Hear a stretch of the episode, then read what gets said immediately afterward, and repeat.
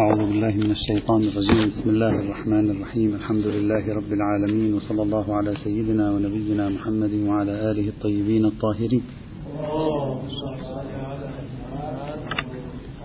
قبل أن نشرع أريد أن أصحح شيئا ذكرناه قبل يومين أو ثلاثة أيام آه، في نسبة بعض الأدلة على قاعدة دفع الأفسد بالفاسد إلى السيد محمد الشيرازي رحمه الله. وكان ذلك سهوا مني. ليس السيد محمد الشيرازي هو الذي ذكر دليل آه، قوم لوط. ليس السيد محمد الشيرازي وإنما باحث آخر لديه كتاب في القواعد الفقهية. لكن سائر الأدلة نعم طرح السيد محمد الشيرازي آه، وجوهها في قاعدة تقديم الأهم على المهم فاقتضى التصحيح حتى لا ننسب إليه دليلا يبدو عليه الوهن الشديد. نرجع إلى موضوع بحثنا. كنا نتكلم فيما يتعلق بالمصلحة في السياسة الشرعية. ذكرنا تمهيدا في هذا الموضوع ثم شرعنا في الحديث عن مفهوم المصلحة العامة. وقلنا بأن مفهوم المصلحة العامة بعضهم اعتبر أنه مفهوم تضليلي مخادع. الهدف منه فقط مصادرة حقوق الناس ولعب السياسيين بمصالح الناس عموما فيما اعتبره بعضهم بأنه مفهوم حقيقي. الذين اعتبروه مفهوما حقيقيا أيضا بعضهم اعتبر أن تعريفه صعب جدا وبعضهم قال تعريفه ممكن. الذين قالوا بأن التعريف ممكن ذكروا ثلاث تعريفات أساسية لمفهوم المصلحة العامة. المصلحة العامة في التعريف الأول هو حاصل جمع مصالح الأفراد كل فرد نجمع مصلحته مع مصلحة غيره فتتكون المصلحة العامة. وأشكل على هذا التعريف بأنه ينتج لنا في حقيقة الأمر مصلحة الأكثرية وليس المصلحة العامة. التعريف الثاني الذي يذكر عادة في الكتابات القانونية في هذا المجال أن المصلحة العامة هي مصلحة الدولة. وهذا التعريف مستقى يعني غالبا ما يستقى هذا التعريف من كتابات ميكيافيلي والاتجاهات الفكرية السياسية التي جاءت بعده. قالوا المصلحة العامة هي نفس وجود الدولة. وبالتالي كل شيء تحتاجه الدولة فهو مقدم على ما يحتاجه الأفراد. كل شيء تحتاجه الدولة فهو مقدم على ما يحتاجه المجتمع لأن أكبر مصلحة في حياة البشر هي مصلحة الدولة. وبالتالي كل ما تستلزمه الدولة ينبغي أن يقدم على ما تستلزمه مصالح الجماعات أو الفئات أو الأفراد. أيضا هذا التعريف عانى من بعض الإشكاليات. أنا فقط باختصار أذكر لا ندخل في تفصيل هذه الموضوع. مثلا قالوا ما معنى الدولة؟ أنت تقول مصلحة الدولة أكبر من مصلحة الأفراد ما معنى الدولة؟ الدولة ليست سوى مجموعة من الأفراد النافذين الذين يملكون سلطة وتجمعهم مصالح مشتركة. طيب هؤلاء إذا كانت مصلحتهم أكبر من مصلحة سائر الناس، هؤلاء أحيانا يكونون طاغين.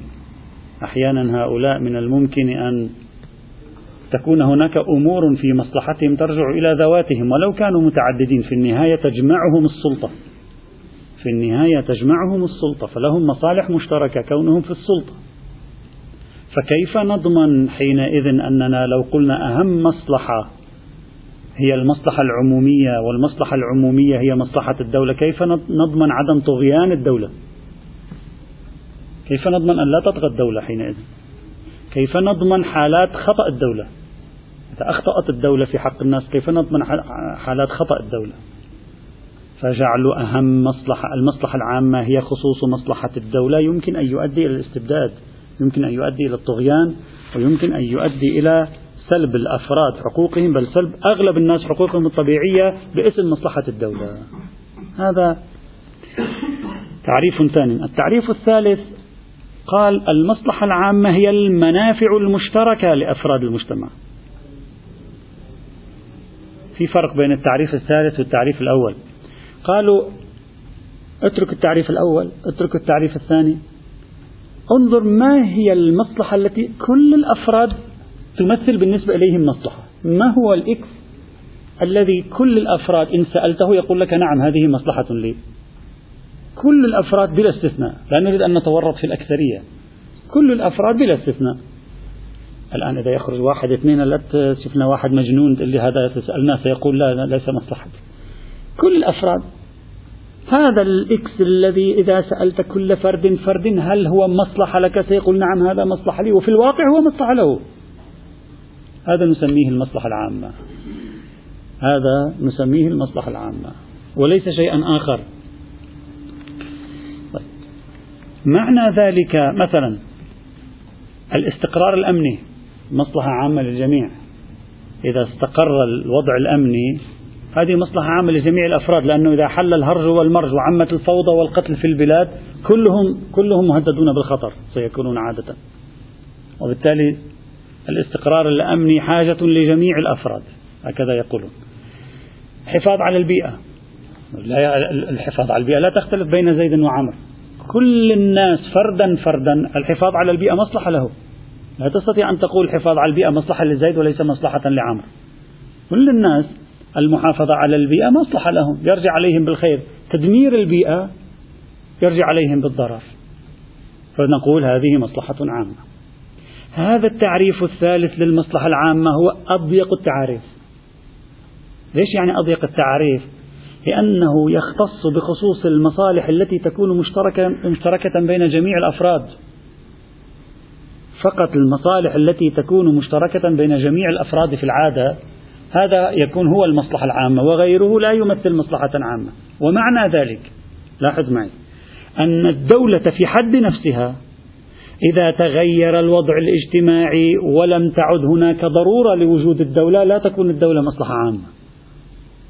يعني لو أن النظام الاجتماعي وصل إلى مرحلة لم يعد وجود الدولة حاجة ضرورية بحيث يستقر الأمن تستقر البيئة يستقر كذا يستقر كذا. فرضنها لو حصلنا على ذلك لم تعد الدولة حاجة. أصل وجود الدولة نعم ضروري.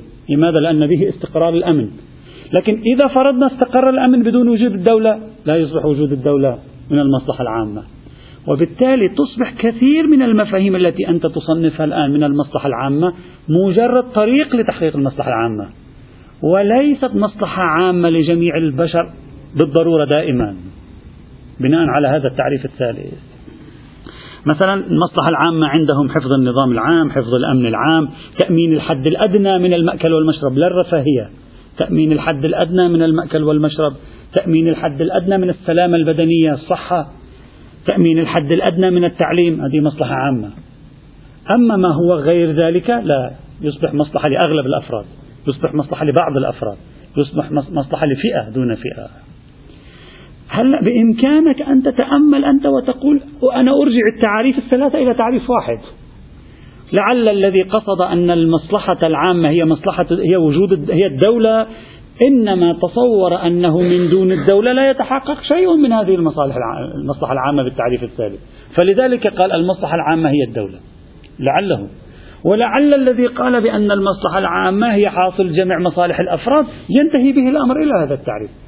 لعلك إن أردت أن تماحك في التعريفات ترجع التعريفات الثلاثة إلى تعريف واحد متفق عليه. أو ترجع الثاني الأول إلى الثالث في الحد الأدنى. ترجع الأول إلى الثالث لكن على أي حال المطروح ثلاث تعريفات. جمع مصالح الأفراد مصلحة الدولة المصلحة المشتركة بين جميع أفراد الناس. وغيرها يكون طريقا إلى هذه المصلحة لا أكثر ولا أقل. هذه ثلاثة تعريفات مطروحة للمصلحة العامة في المجال الفلسفي السياسي والحقوق أنا لم أذكرها لنبحث بها نحن ذكرناها فقط لنبحث أفقها حتى عندما ندرس الموضوع يكون في ذهننا هذا التنويع في الرؤية بعد هذه المقدمة نطرح عنوانا وهو تمايز أولي بين المصلحة بمفهومها الإسلامي والوضعي. طبيعة هذا البحث الذي سنمر فيه ليس بحثا فقهيا معتادا يعني سترون ذلك وإنما هو بحث تحليلي هذا العنوان هو تمايز أولي بين المصلحة بمفهومها الإسلامي والوضعي لكي نشرع بتحليل المصلحة بالمفهوم الفقهي في باب السياسة الشرعية وغيرها لا بد أن نتكلم عن تمييز أولي ضروري بين المصلحة بمفهومها الديني في السياسة الشرعية وبين المصلحة بمفهومها الوضعي والعلماني المعاصر. المصلحة بمفهومها الوضعي العلماني المعاصر في الأعم الأغلب تنطلق من الحقوق الطبيعية للأفراد أو تنطلق من تنظيم الحياة المادية للأفراد. هكذا عادة. وهي من ثم مصلحة دنيوية بحتة لا علاقة لها بالآخرة. هذا شيء يجب أن ندركه بالتحليل الفلسفي. لا علاقة لها بالماوراء لا علاقة لها بالدين. الدين لا يشكل وجوده مصلحة أصلا. لا علاقة لها بالآخرة ولا بالغيب. أما المصلحة في الفكر الديني فهي مرتبطة بالروح أيضا ومرتبطة بالمعنى. بمعنى خاص لهذا الارتباط. ليس أي روح. ليس الروح التي يؤمن بها ما يسمى بالعرفان بدون الله. لا بمعنى خاص للروح بمعنى خاص للمعنى بمعنى خاص للروحانية للماورائية. المصلحة في الفكر الديني مرتبطة بالروح كما هي مرتبطة بالجسد. ومرتبطة بالروح بمعنى خاص هذه المرة. لا بأي معنى من معاني الارتباط بالروح طيب. وبهذا تمتاز المصلحة الشرعية عن المصلحة الوضعية أن الدين بنفسه نفس الدين نفس الدين وجوده في الحياة يشكل أهم مصلحة شرعية من وجهة نظر الدين نفسه. يعني هو بنفسه يعتبر ذاته أهم مصلحة شرعية في عالم التنفيذ وفي حياة البشر. وأن حياة البشر تعتبر الغاية لها هي امتثال هذا الدين ومتابعة هذا الدين. أما المصلحة الوضعية الدين لا يشكل وجوده في الحياة مصلحة. وإذا شكل مصلحة فهي مصلحة فرعية. يمكن الاستغناء عنها إذا تغيرت الأوضاع. أستعين بالدين إذا احتجت إليه في العلاج النفسي. أستعين بالدين لضبط الفوضى أحيانا في المجتمع. أستعين بالدين لتهدئة الاضطراب الموجود في المجتمع. نعم. حالة مؤقتة حالة جانبية يصبح الدين مصلحة. أما المصلحة في الفكر الديني في السياسة الشرعية الدين بنفسه أساس هذه المصلحة. أصل وجوده في الاجتماع البشري هو جوهر ولب هذه المصلحة. وبدون وجوده لا توجد مصلحة. إذا المفكر الديني مع المفكر الوضعي يختلفان في النظرة إلى المصلحة. أحد أهم العناصر الأساسية للمصلحة في الحياة في الاجتماع البشري من الزاوية الدينية الدين نفسه. بينما هذا الدين بالنسبة إلى المفكر الوضعي إما هو ضرر أو هو مصلحة جانبية ولا يشكل المصلحة الأساسية على الإطلاق. وهذا امتياز صحيح هو بديهي لكن مهم بالنسبة إلينا. مهم جدا بالنسبة إلينا. ولذلك مفهوم الحياة الطيبة الذي طرحه الدين مفهوم الحياة الطيبة بمعناها الدنيوي والأخروي بالمعنى الديني مفهوم أساسي يختلف عن مفهوم في الزاوية الوضعية هذا كله يعني أن النص الديني والدين بنفسه يشكل عنصرا أساسيا في تحقق المصلحة من وجهة نظر الدين نفسه من وجهة نظره هو نفسه يشكل أساسا في هذه. والدولة الدينية والسياسة الشرعية أحد أهم أهدافها التي تبني عليها فكرة المصلحة هو نفس إقامة الدين في الحياة. وهذا تمييز مهم. يعني ليس تأمين الحقوق الطبيعية للأفراد فقط. ليس أن يعيش الناس ويأمن الناس ويأكل الناس ويشرب الناس ويرتاح الناس وإنما هناك مصلحة بموازاة هذه المصالح وإلى جانب هذه المصالح أن يتدين الناس أن يكون للناس ارتباط بالله سبحانه وتعالى ارتباط بالآخر. هو هذا من وجهة نظر الدين مصلحة أساسية في السياسة الشرعية والسياسة الشرعية عليها أن تحقق هذه المصلحة في الوجود الخارجي وكل السياسة الشرعية عليها أن تنتظم لتحقيق هذه المصلحة في الوجود الخارجي حينئذ. إذا المعيار الروحي والمعيار الإيماني أساسي جدا. ولذلك من وجهة نظر دينية أحيانا يمكن التخلي عن الرفاهية الاقتصادية لمصلحة الحياة الإيمانية. بينما بالمعيار الوضعي لا معنى للتخلي عن الرفاهية الاقتصادية لمصلحة حياة إيمانية. هذا ضرب من الجنون في كثير من الأحيان. لا تستطيع أن تحاكم السياسة الشرعية في رؤيتها للمصلحة بمفهوم المصلحة في الحياة الوضعية. مفهوم المصلحة في الحياة الوضعية لا يمكن أن يتخلى عن الرفاهية الاقتصادية لمصلحة ماذا؟ لمصلحة أن الناس ترتبط بالله. ليس شيئا يحظى بأولوية بحجم أولوية الرفاهية الاقتصادية مثلا. أما في المنظور الديني لا في السياسة الشرعية نفس الحياة الإيمانية هي مصلحة أيضا. تستهدف السياسة الشرعية تطبيقها. إذا هذه نقطة أولية ومهمة بالنسبة إلينا. علينا أن نأخذها بعين الاعتبار حتى لا نخلط المصلحة في تصورها الديني مع المصلحة في تصورها الإنساني الوضعي المعاصر. ونعتبر أن الدين يحقق المصلحة في الخارج إذا استطاع أن يحقق ما حققته المدرسة الوضعية من مفهوم المصلحة. لا القضية ليست كذلك بالدقة هذا الخطوة الأولى. الخطوة الثانية وأضعها تحت عنوان نظرية المصلحة في السياسة الشرعية بين العينية والمواضعة. هذا أيضا موضوع مهم بالنسبة إلينا. نظرية المصلحة في السياسة الشرعية بين العينية والمواضعة. أعني بهذا العنوان أن الفكر الديني والسياسة الشرعية عندما تتعامل مع المصلحة تعني بالمصلحة شيئا حقيقيا عينيا خارجيا أصل إليه أو لا أصل إليه. أصيبه أو لا أصيبه. يعني في شيء في الخارج. خارج إطار مواضعاتنا واتفاقاتنا هو سلوك يمثل مصلحة وهو سلوك يمثل مفسدة. في المفهوم الديني هكذا.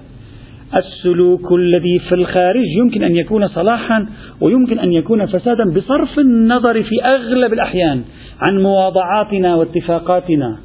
اتفقنا على أنه صالح أو لم نتفق على أنه صالح. هذا معناه أن المصلحة من حيث المبدأ في الفكر الديني حقيقة عينية. المصلحة من حيث المبدأ في الفكر الديني حقيقة عينية متعالية عن المواضعات عن المعاقدات عن الاتفاقات. قد نصيبها وقد لا نصيبها. قد يصلها عقل الإنسان وقد لا يصلها عقل الإنسان. وهذا معناه أن السياسة الشرعية عندما تعتمد مبدأ المصلحة فهي تعتمد النص والعقل بهدف الوصول إلى هذه الحقيقة العينية في الزمان والمكان. وتحقيق هذه الحقيقة العينية في الزمان والمكان. هذا المعنى لمفهوم المصلحة يناقض تصورا آخر لمفهوم المصلحة. لا أقول هذا التصور الآخر هو كل المدارس الوضعية. لا. يوجد هذا التصور الآخر. ما هو التصور الآخر؟ قل ليس من مصلحة سوى مصلحة المواضعة. لا يوجد شيء. المواضعة بين البشر هي التي تعطي الأشياء مصلحة أو تفقد الأشياء مصلحتها. لا يوجد شيء ما وراء المواضعة.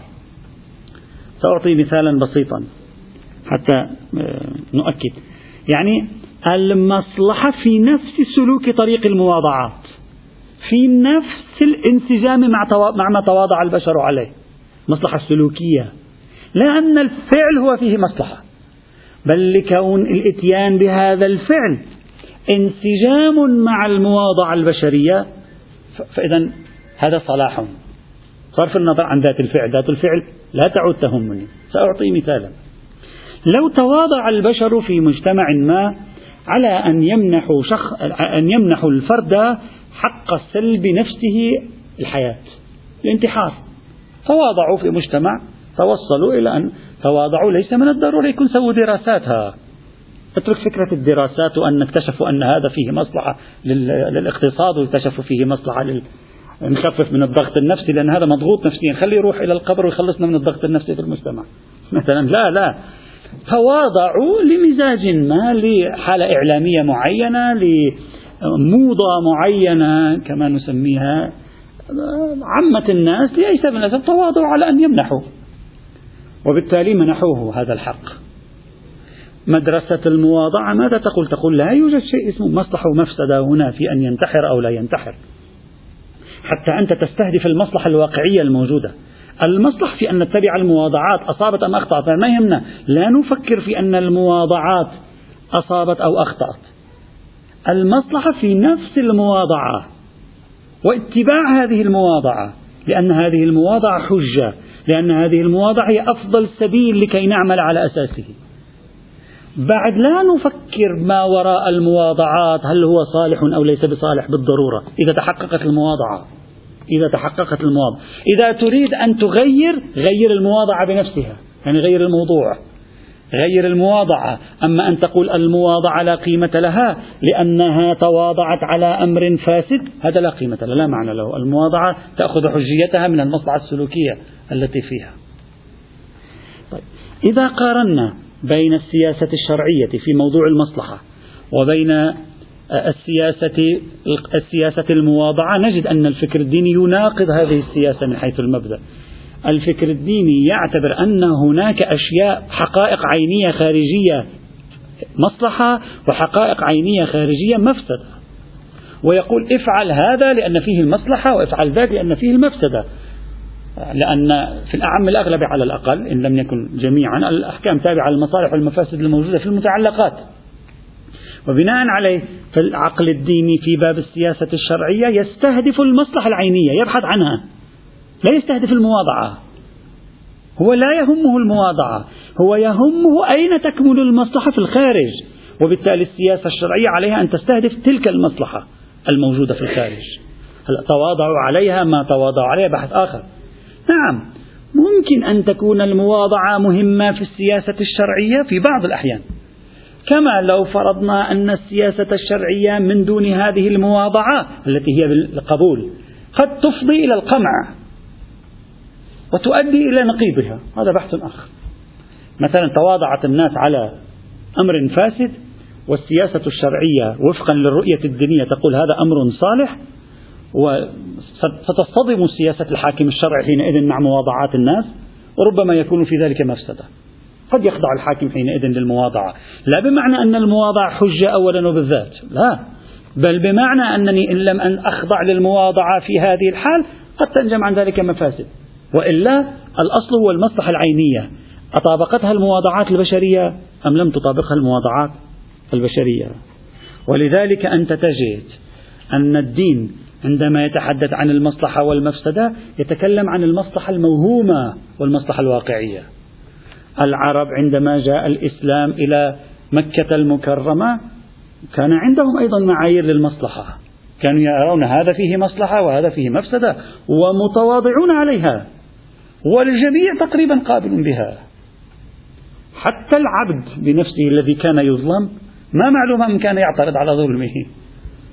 لذلك هم قالوا أفسد محمد صلى الله عليه وعلى آله وسلم عقول العبيد. أفسد عقولا نبههم إلى ما لم يكونوا قد انتبهوا إليه. صاروا يطالبون بحقوقهم مثلا. كانت المواضعة موجودة لكن مع ذلك جاء الإسلام وقال هذه المواضعات باطلة لأنها تواضعت على ما هو فاسد. إذا دائما النظرة كانت إلى حقيقة عينية اسمها المصلحة وحقيقة عينية اسمها المفسدة. لذلك مثلا خاصة الحساب الأخروي لذلك قال تعالى ولا يحسبن الذين يبخلون بما آتاهم الله من فضله هو خيرا لهم بل هو شر لهم. تحسب شيئا أنه خير لك لكنه يكون شر لك. يريد أن يكرس أن هناك حسبان خير يعني مصلحة موهومة في مقابل شر واقعي مفسدة حقيقية. أو كقوله تعالى وعاشروهن بالمعروف فإن كرهتموهن فعسى أن تكرهوا شيئا ويجعل الله فيه خيرا كثيرا. يريد أن يقول كراهة موهومة ولكن الواقع مفسدة وصلاح. حتى لو كلكم كرهتم هذا الشيء لكن في الواقع قد يكون فيه مفسدة وصلاح نستنتج من ذلك أن المصلحة في السياسة الشرعية هي مصلحة عينية مقصودة وليست هي مجرد المواضعة. فلو تواضع المجتمع كله على أمر لكنه ثبت بالنص أو بالعقل أنه مفسدة آخذين بعين الاعتبار. تعريف الدين للمصلحة والمفسدة لا قيمة للمواضعات في المنظور الشرعي. هذه نقطة ثانية أيضا. نمشي خطوة خطوة لكي آه، تكتمل الصورة عندنا. النقطة الثالثة. المعيار المقاصدي الديني عنوانه المعيار المقاصدي الديني وقواعد محاسبة السياسة الشرعية الزمنية قواعد محاسبة السياسة الشرعية الزمنية هذا الذي قلناه قبل قليل إلى الآن يؤدي إلى ماذا؟ يؤدي إلى خضوع خضوع مفهوم المصلحة الشرعية في السياسة الشرعية للغايات الدينية والمقاصد الدينية. يعني ما في مصلحة نحن بنجيبها نتواضع عليها. في بوصلة هي التي تحدد لي المصلحة في السياسة الشرعية. هذا الأمر في السياسة الشرعية فيه مصلحة أو ما فيه مصلحة؟ سأعطي مثالا. قال تبارك وتعالى في سورة الحج الآية 41 الذين إن مكناهم في الأرض أقاموا الصلاة وآتوا الزكاة وأمروا بالمعروف ونهوا عن المنكر. ولله عاقبة الأمور. هذه الآية إذا أراد إنسان أن يحللها قليلا نستنتج منها ثلاثة أهداف. على الذين مكنوا في الأرض والتمكين في الأرض كناية عن السلطة بشكل من أشكال السلطة. لا سواء وصلت إلى حد الدولة أو أدنى من ذلك. هؤلاء الذين مكنوا في الأرض ثلاث أهداف عندهم في الحياة. يعني يقومون بثلاثة أهداف. واحد تكريس إقامة الإقامة ليس الأداء. إقامة العلاقة الإيمانية العبودية مع الله أقاموا الصلاة. يعني تكريس تشييد العلاقة الإيمانية مع الله سبحانه وتعالى. هذه غاية من غايات عملهم بعد التمكن في الأرض. ثانيا تكافل الاجتماعي وآتوا الزكاة أي تحقيق العدالة الاجتماعية عبر نقل أموال من الأغنياء إلى الفقراء لإيجاد نوع من تقليص الفارق الطبقي بين الناس. ثالثا المسؤولية تجاه السلوك الاجتماعي. يعني أنت مسؤول عن الآخرين في سلوكهم الاجتماعي. ولست لا أبالي كما الآن الثقافة الغربية الرائجة في العالم أنا لا علاقة لي بالناس تفعل ما تفعل. هذا مفهوم مناقض لمفهوم الشرعي الآن. فكرة الأمر بالمعروف والنهي عن المنكر لا تقول لي أنت ليس لك علاقة بالآخرين. هم أحرار. الآن إذا تتكلم مع ابنك يقول لك بالتعبير الفارسي بتوتشي. لا صحيح. أنت ما لك أنا هكذا أريد. حتى لو تتكلم بهدوء نحن لا نتكلم عن استخدام العنف في الأمر بالمعروف أو القمع أو التنكيل لا. تتكلم ببساطة. أصلا نفس أن تحاوره وتتدخل معه في أخلاقية سلوك يقوم به. الطرف الآخر يقول لك أنت لست لي علاقة لك علاقة بي. وهذا مفهوم كرس بسبب الثقافة والحضارة الحالية الموجودة. وهذا مفهوم مناقض للأصول الإسلامية. لا أنت تحمل جزء من المسؤولية تجاه الآخرين. لا كيف تمارس هذه المسؤولية؟ مارسها بأخلاقية مارسها بطريقة صحيحة مارسها بطريقة تؤلف القلب لا تنفر. هذا بحث آخر. لكن أصل المسؤولية أمر مطلوب. إذا الذين إن مكناهم في الأرض ماذا فعلوا بمحض التمكن؟ ثلاث غايات عندهم ليه لعملهم. لسياستهم الشرعية لتحقيقها. سياستهم الشرعية كلها تتجه لتحقيق ثلاث غايات. بناء العلاقة الإيمانية مع الله بناء التكافل الاجتماعي العدالة الاجتماعية وبناء المسؤولية المسؤولية الاجتماعية. طيب ما معنى هذا الكلام؟ معنى ذلك أن الدولة الدينية الحزب الديني المؤسسة الدينية بما تملكه من سلطة العشيرة شيخ العشيرة بما يملكه من سلطة أيضا على عشيرتهم أي السلطة؟ أي نوع من أشكال السلطة الاجتماعية؟ دائما تستطيع أنت أن أن تسائلها بالأهداف هذه. هذا الذي يعني السياسة الشرعية خاضعة للمقاصد. هذه الآيات تعطي إيحاء بالمقاصد التي على السياسة الشرعية أن تصل إليها. تقوية العلاقة الإيمانية بالله تحقيق التكافل الاجتماعي والتضامن الاجتماعي بين الناس رفع مستوى المسؤولية الاجتماعية الأخلاقية بين الناس. هذه ثلاثة أهداف إن مكناهم في الأرض هذه الأشياء التي يحققونها. وبالتالي ما تسميه أنت بالسياسة الشرعية القائمة على أساس التمكن في الأرض عليها أن تحقق هذه الأهداف. فتستطيع أنت أن تجري اختبار وتقول هل أنا تمكنت أن أحقق هذه الأهداف؟ عندما صارت لي المكنة في الأرض أو لم أتمكن من تحقيق هذه الأهداف هذا معنى العنوان الذي قلته قبل قليل. المعيار المقاصدي الديني لمفهوم المصلحة وقواعد لمحاسبة السياسة الشرعية. يعني السياسة الشرعية تصبح خاضعة للمحاسبة. كيف؟ بواسطة مقاصدها. يعني المفروض أن هناك مقاصد تتجه لتحقيقها. فأنت تقول لها أنت منذ خمس سنوات عشر سنوات عشرين أربعين خمسين سبعين سنة أنت أيتها السياسة الشرعية؟ استخدمت كل المنظومات التنظيمية لأجل الوصول إلى هذه المقاصد. بأي مدى نجح الوصول إلى هذه المقاصد؟ إذا نجح الوصول بدرجة معقولة تستطيع أن تقول إذا السياسة الشرعية كانت صحيحة. وإلا نقول هذه السياسة الشرعية تعاني من مشكلة يجب إصلاح الأعطال. هذا معنى قواعد المحاسبة. إذا بعد خمسين سبعين ثمانين سنة مئة سنة خمس سنوات وجدت أن علاقة الناس الإيمانية مع الله تضاءلت. في مرحلة ما بعد التمكن منه في مرحلة ما قبل التمكن في الأرض.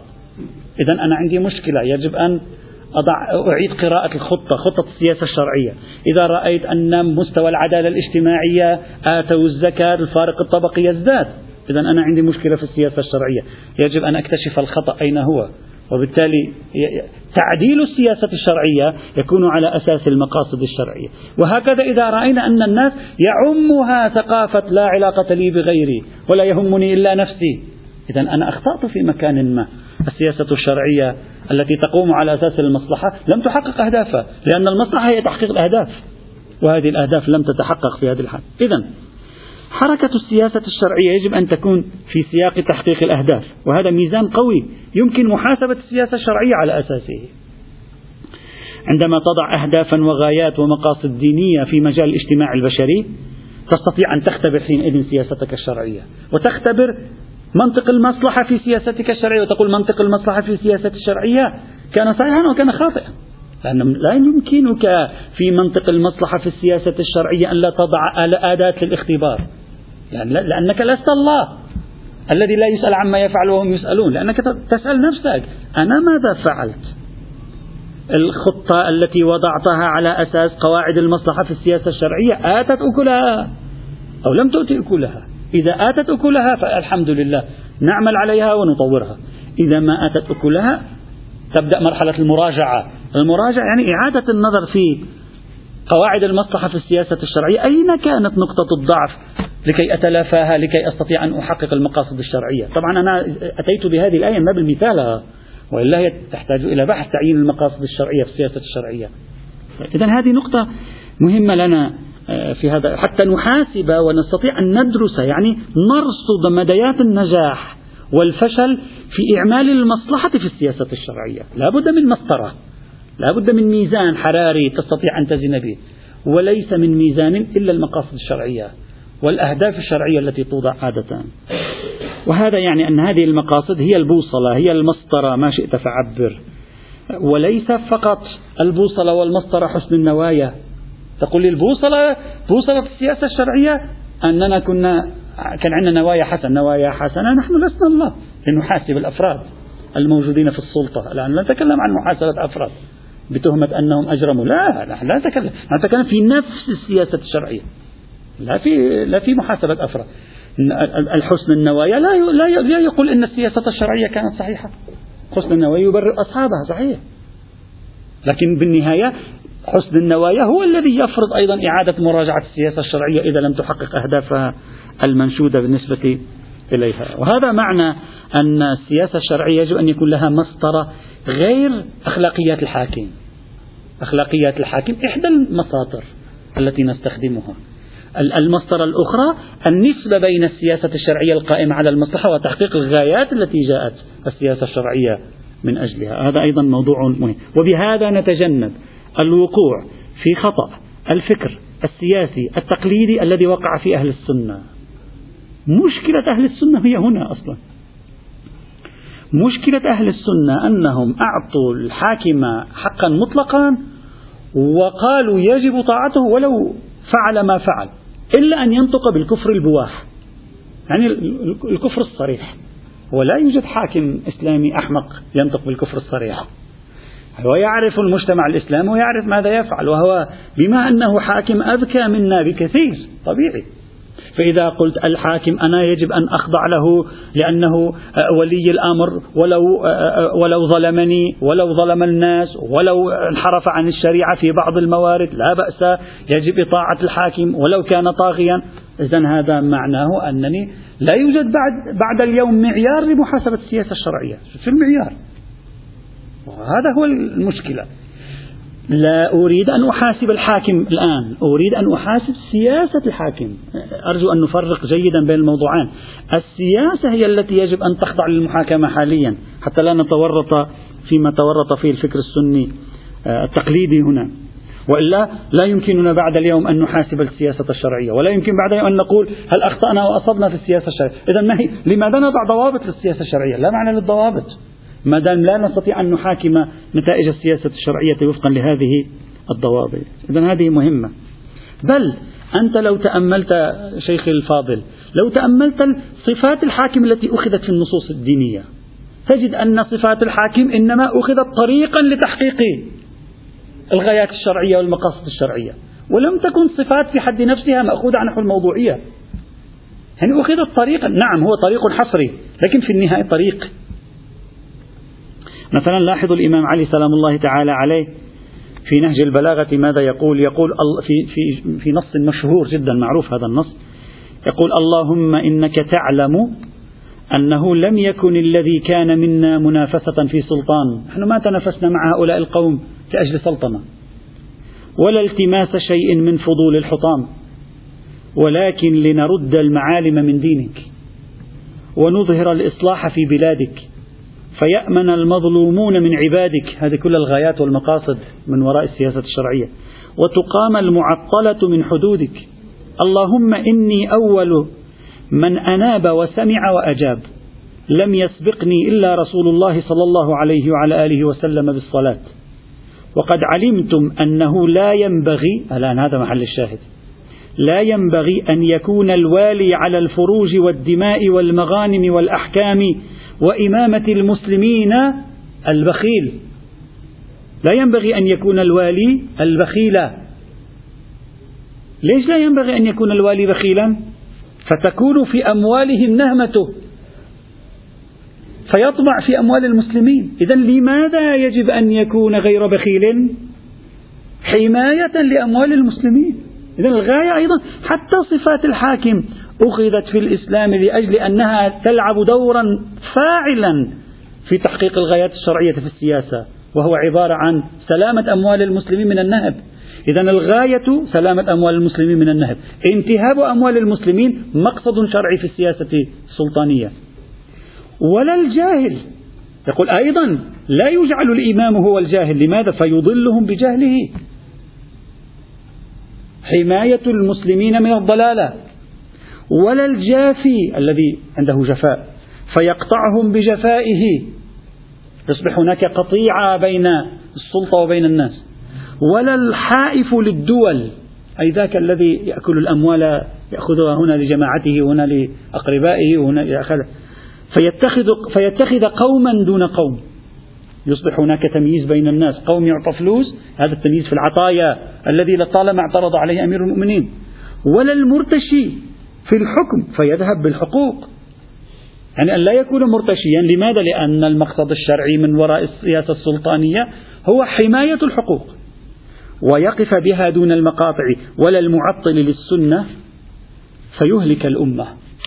إذا واضح هذا النص أن صفات البخل الجهل الجفاء الحيف الارتشاء التعطيل التي أخذت ضرورة في الحاكم أخذت لأنها تحقق مقاصد في السياسة الشرعية. ما هي عدم انتهاء بأموال المسلمين؟ عدم وقوع الضلال فيهم عدم حصول القطيعة بينهم وبين سلطتهم الزمنية عدم تحقق عدم وقوع التمييز بين الناس في العطاء عدم ذهاب الحقوق وعدم هلاك الأمة. إذا حتى صفات الحاكم أيضا جعلت في سياق تحقيق مقاصد السياسة الشرعية. وبهذا يتأيد ما جاء في خطبة الزهراء سلام الله تعالى عليها حيث قالت ففرض الإيمان تطهيرا من الشرك. والصلاة تنزيها عن الكبر والزكاة زيادة في الرزق والصيام تثبيتا للإخلاص والحج تسنية للدين والعدل تسكينا للقلوب والطاعة نظاما للملة والإمامة لما من الفرقة. يعني أيضا من أغراض الإمام من غايات الشرع في نصب الإمام هو عدم تحقيق الفرقة بين المسلمين. إذن تحقيق الوحدة بين المسلمين هي جزء من أغراض السياسة الشرعية مبرر وجود السياسة الشرعية تحقيق الوحدة بين المسلمين وعدم وقوع الفرقة بينهم. هذا كله يؤكد أن السياسة الشرعية لها مسطرة تحاسب على أساسها. هذه المسطرة هي عبارة عن مقاصد التي ينبغي استنباطها من النصوص. وفي ضوء قرب السياسة الشرعية التي وضعتها الدولة وبعدها عن هذه المقاصد نستطيع أن نقول هي سياسة صالحة أو يجب تعديلها. يوجد نص مهم أيضا جميل جدا وهو نص صحيح السند بناء على المشهور يعني على جميع المباني. أعتقد أغلب المباني خبر ابن فضال عن الإمام الرضا عليه السلام أنه قال صعد النبي صلى الله عليه وعلى آله وسلم المنبر فقال من ترك دينا أو ضياعا ضياعا يعني أولاد ليس لهم أحد ينفق عليهم ليس ضياعا ضياعا يعني أولاد ليس لهم أحد آه، ينفق عليهم. من ترك دينا أو ضياعا فعلي وإلي. يعني أنا أتكفل. الذي يموت ويترك دينا أنا أتكفل بسد ديونه. الذي يموت ويترك أطفالا صغارا ليس هناك أحد يؤويهم أنا بصفة إمام المسلمين أتولى شأنهم. ومن ترك مالا فلورثته. لا أريد أن أخذ أمواله. يعني ما معنى هذا التعبير؟ يعني أن يقول إنني كحاكم للمسلمين أنا أتولى أصل إلى تحقيق مصالحكم لا أريد منكم يعني لا أطلب شيئا. في المقام الآن هذه واضحة. التعبير اللاحق الآن الإمام الرضا عليه السلام يعلق على نص النبي. يقول فصار بذلك. يعني بهذا الذي فعله النبي. في قوله أنا أتعهد بأطفالكم وبديونكم. بنفس تصديه تحقيقه لهذه المصالح النوعية في الاجتماع الإسلامي. فصار بذلك أولى بهم من آبائهم وأمهاتهم. وصار أولى بهم منهم بأنفسهم. وكذلك أمير المؤمنين عليه السلام بعده جرى ذلك له مثل ما جرى لرسول الله صلى الله عليه وعلى آله وسلم. ما معنى هذا الكلام؟ معناه أن هذه الإمامة التي أخذها النبي صلى الله عليه وعلى آله وسلم وأنه أولى بهم من أنفسهم وبعده أخذها علي عليه السلام. أحد عناصرها ما هو؟ أحد عناصرها الصفات الذاتية التي فيهم. والعنصر الآخر تحقيق المقاصد الشرعية في الخارج. يعني أن هذه الإمامة استطاعت أن تفي بأغراضها في السياسة الشرعية. وهذه أيضا نقطة مهمة. ولذلك محاسبة مرحلة ما بعد التمكن أشار إليها القرآن الكريم في حوارية موسى عليه السلام مع بني إسرائيل حين قالوا له بسم الله الرحمن الرحيم قالوا أوذينا من قبل أن تأتينا. يا موسى أنت قبل ما تجي تأذينا كنا متأذين من فرعون. ومن بعد ما جئتنا أيضا بعد ما جئتنا هم أيضا تأذينا. قال عسى ربكم أن يهلك عدوكم ويستخلفكم في الأرض. إلى هنا واضح. فينظر كيف تعملون. نشوف بعد أن تستخلفوا في الأرض كيف تفعلون ماذا تفعلون هل ستفعل مثل فرعون أو ستكون لك آه، أمور أخرى؟ إذا المحاسبة ما بعد التمكن في الأرض هم إلهية وهم مقاصدية شرعية نستطيع أن نقيس الأمور عليها. هذا كله يتطلب من السياسة الشرعية دراسة مقاصد الشريعة وغايات الشريعة في السياسة الشرعية. فما دمنا لا ندرس الدين في منظوماته المقاصدية. وغاياته وأهدافه في السياسة الشرعية فلا نستطيع أن نقول هذه السياسة الشرعية خاطئة أو تلك صحيحة. تقول نتبع المصلحة واتبعنا المصلحة أعطينا نتائج. كيف نعرف أن هذا خطأ أو صح؟ محض أن تقول للحاكم اتبع المصلحة لا يحل المشكلة. وقد يتبع المصلحة يخطأ. وقد يتبع المصلحة ويصيب. وقد يصبح الحاكم ظالما. وقد يصبح وقد يبقى الحاكم عادلا. فما الحال؟ لأجل محاسبة السياسة الشرعية الحل لا يكون إلا بواسطة هذه هذه المعايير آه، في هذا المجال. ودراسة الغايات والمقاصد تكون على نوعين هنا. النوع الأول دراسة دينية يعني وهذه دراسة اجتهادية. نرجع إلى النصوص الدينية إلى العقل الديني. نتأكد ما هي الغايات ما هي المقاصد المنشودة في الاجتماع البشري دينيا في السياسة الشرعية. ما هي الغايات التي يضعها الإسلام في السياسة الشرعية؟ وهذا بحث اجتهادي. والنوع الثاني الدراسة الزمنية. ما معنى الدراسة الزمنية؟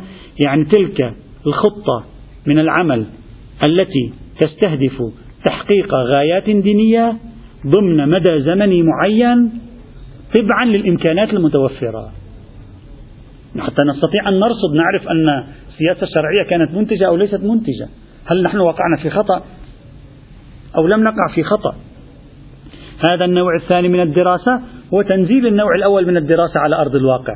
تضع خطة لعشرين سنة لأربعين سنة لخمسين سنة. نحن يجب أن نحقق هذه الأهداف في ضوء الرؤية الاجتهادية. إمكاناتنا تسمح لنا بتحقيق هذا المقدار من الأهداف. نضع خطة كاملة. ثم بعد المدة الزمنية المحددة المنسجمة مع إمكاناتنا نحسب هل نجحنا وبأي مستوى وبأي مقدار؟ هل فشلنا؟ لماذا فشلنا؟ ما الأسباب؟ حتى نجري مراجعة وبذلك تتطور السياسة الشرعية في الاجتهاد الشرعي الإسلامي وتستطيع أن تتدارك نفسها. وإن لم محض أن تقول يرجع إلى الحاكم وهو يشخص المصلحة لا يكفي. محض أن تقول ذلك لا يكفي. لا يكفي لوحده في ضمان أن السياسة الشرعية قد نجحت لأن الحاكم ليس لوحده هو الذي يقوم بكل شيء. والنهاية الحاكم معه جسم كبير من آلاف الناس يمثلون أجهزة الدولة حتى لو كان هو بنفسه معصوما. لا يوجد ضمانات في أن الأمور سوف تجري. وكان هناك حكام معصومين ولم تجري الأمور على ما يريدون. إذا لا بد أن تحاسب نفس السياسة الشرعية. وأن تكتشف أين مكمن الخطأ في ضمن مدى زمني معين حتى تستطيع السياسة الشرعية أن تكون منتجة. إذا هذا النوع من دراسة الغايات الدينية أي الدراسة الكلية والدراسة الزمنية الجزئية ضرورة حتى تتمكن السياسة الشرعية من تطوير ذاتها.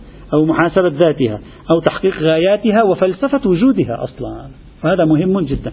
ومع الأسف الشديد نحن في كثير من أمورنا ليس في السياسة يتكلم في مجمل سلوكنا العملي قليل المراجعة. يعني هذه الفكرة ليست موجودة عندنا.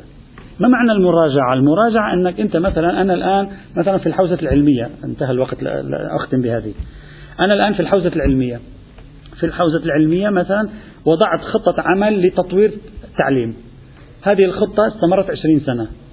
ولازم نسوي مؤتمر لكل الخبراء النقاد الباحثين العاملين. مؤتمر مراجعة داخلي داخلي هذا.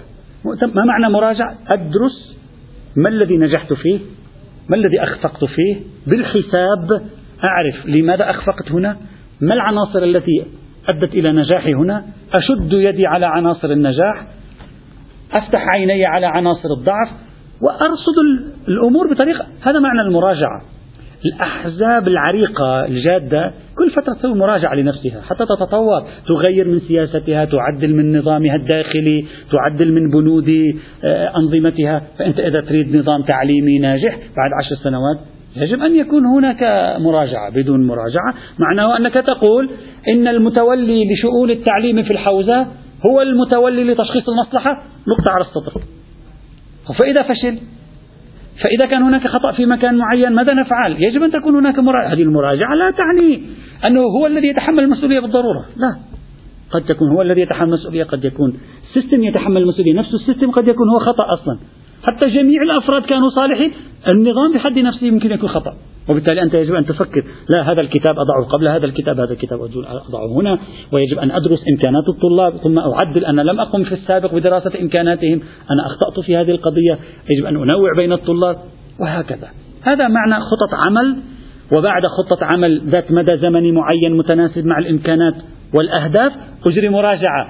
المراجعة لا تعني النقد المراجعة تعني التقويم سلبا أو إيجابا وعلى أساس المراجعة أدخل في مرحلة جديدة وهكذا. تستطيع السياسة الشرعية في كل شيء في التربية في التعليم في الاقتصاد في التكافل الاجتماعي في العلاقات الاجتماعية بين الناس في أي شيء تستطيع أن تتطور وتتقدم. وبدون هذه الأهداف التي تستطيع أن ترصد آه، مديات نجاح المصلحة في السياسة الشرعية لا فائدة من القول يرجع في ذلك إلى الحاكم أو يرجع في ذلك إلى آه، مثلا آه، أو يرجع في ذلك إلى المرجع. هذه لوحده لا يكفي هذا ما أردنا أن نصل إليه. من المتولي لمسؤولية تحديد مقاصد السياسة الشرعية؟ يأتي إن شاء الله تعالى. أنا سأسير بهذه الطريقة لأنه هذا ليس بحث فقهي. نقاط تلو نقاط حتى نكون صورة يعني عامة في هذا الموضوع. آه، لعلها تطور شيئا فشيئا من رؤيتنا لطبيعة موضوع المصلحة السياسة الشرعية. والحمد لله رب العالمين.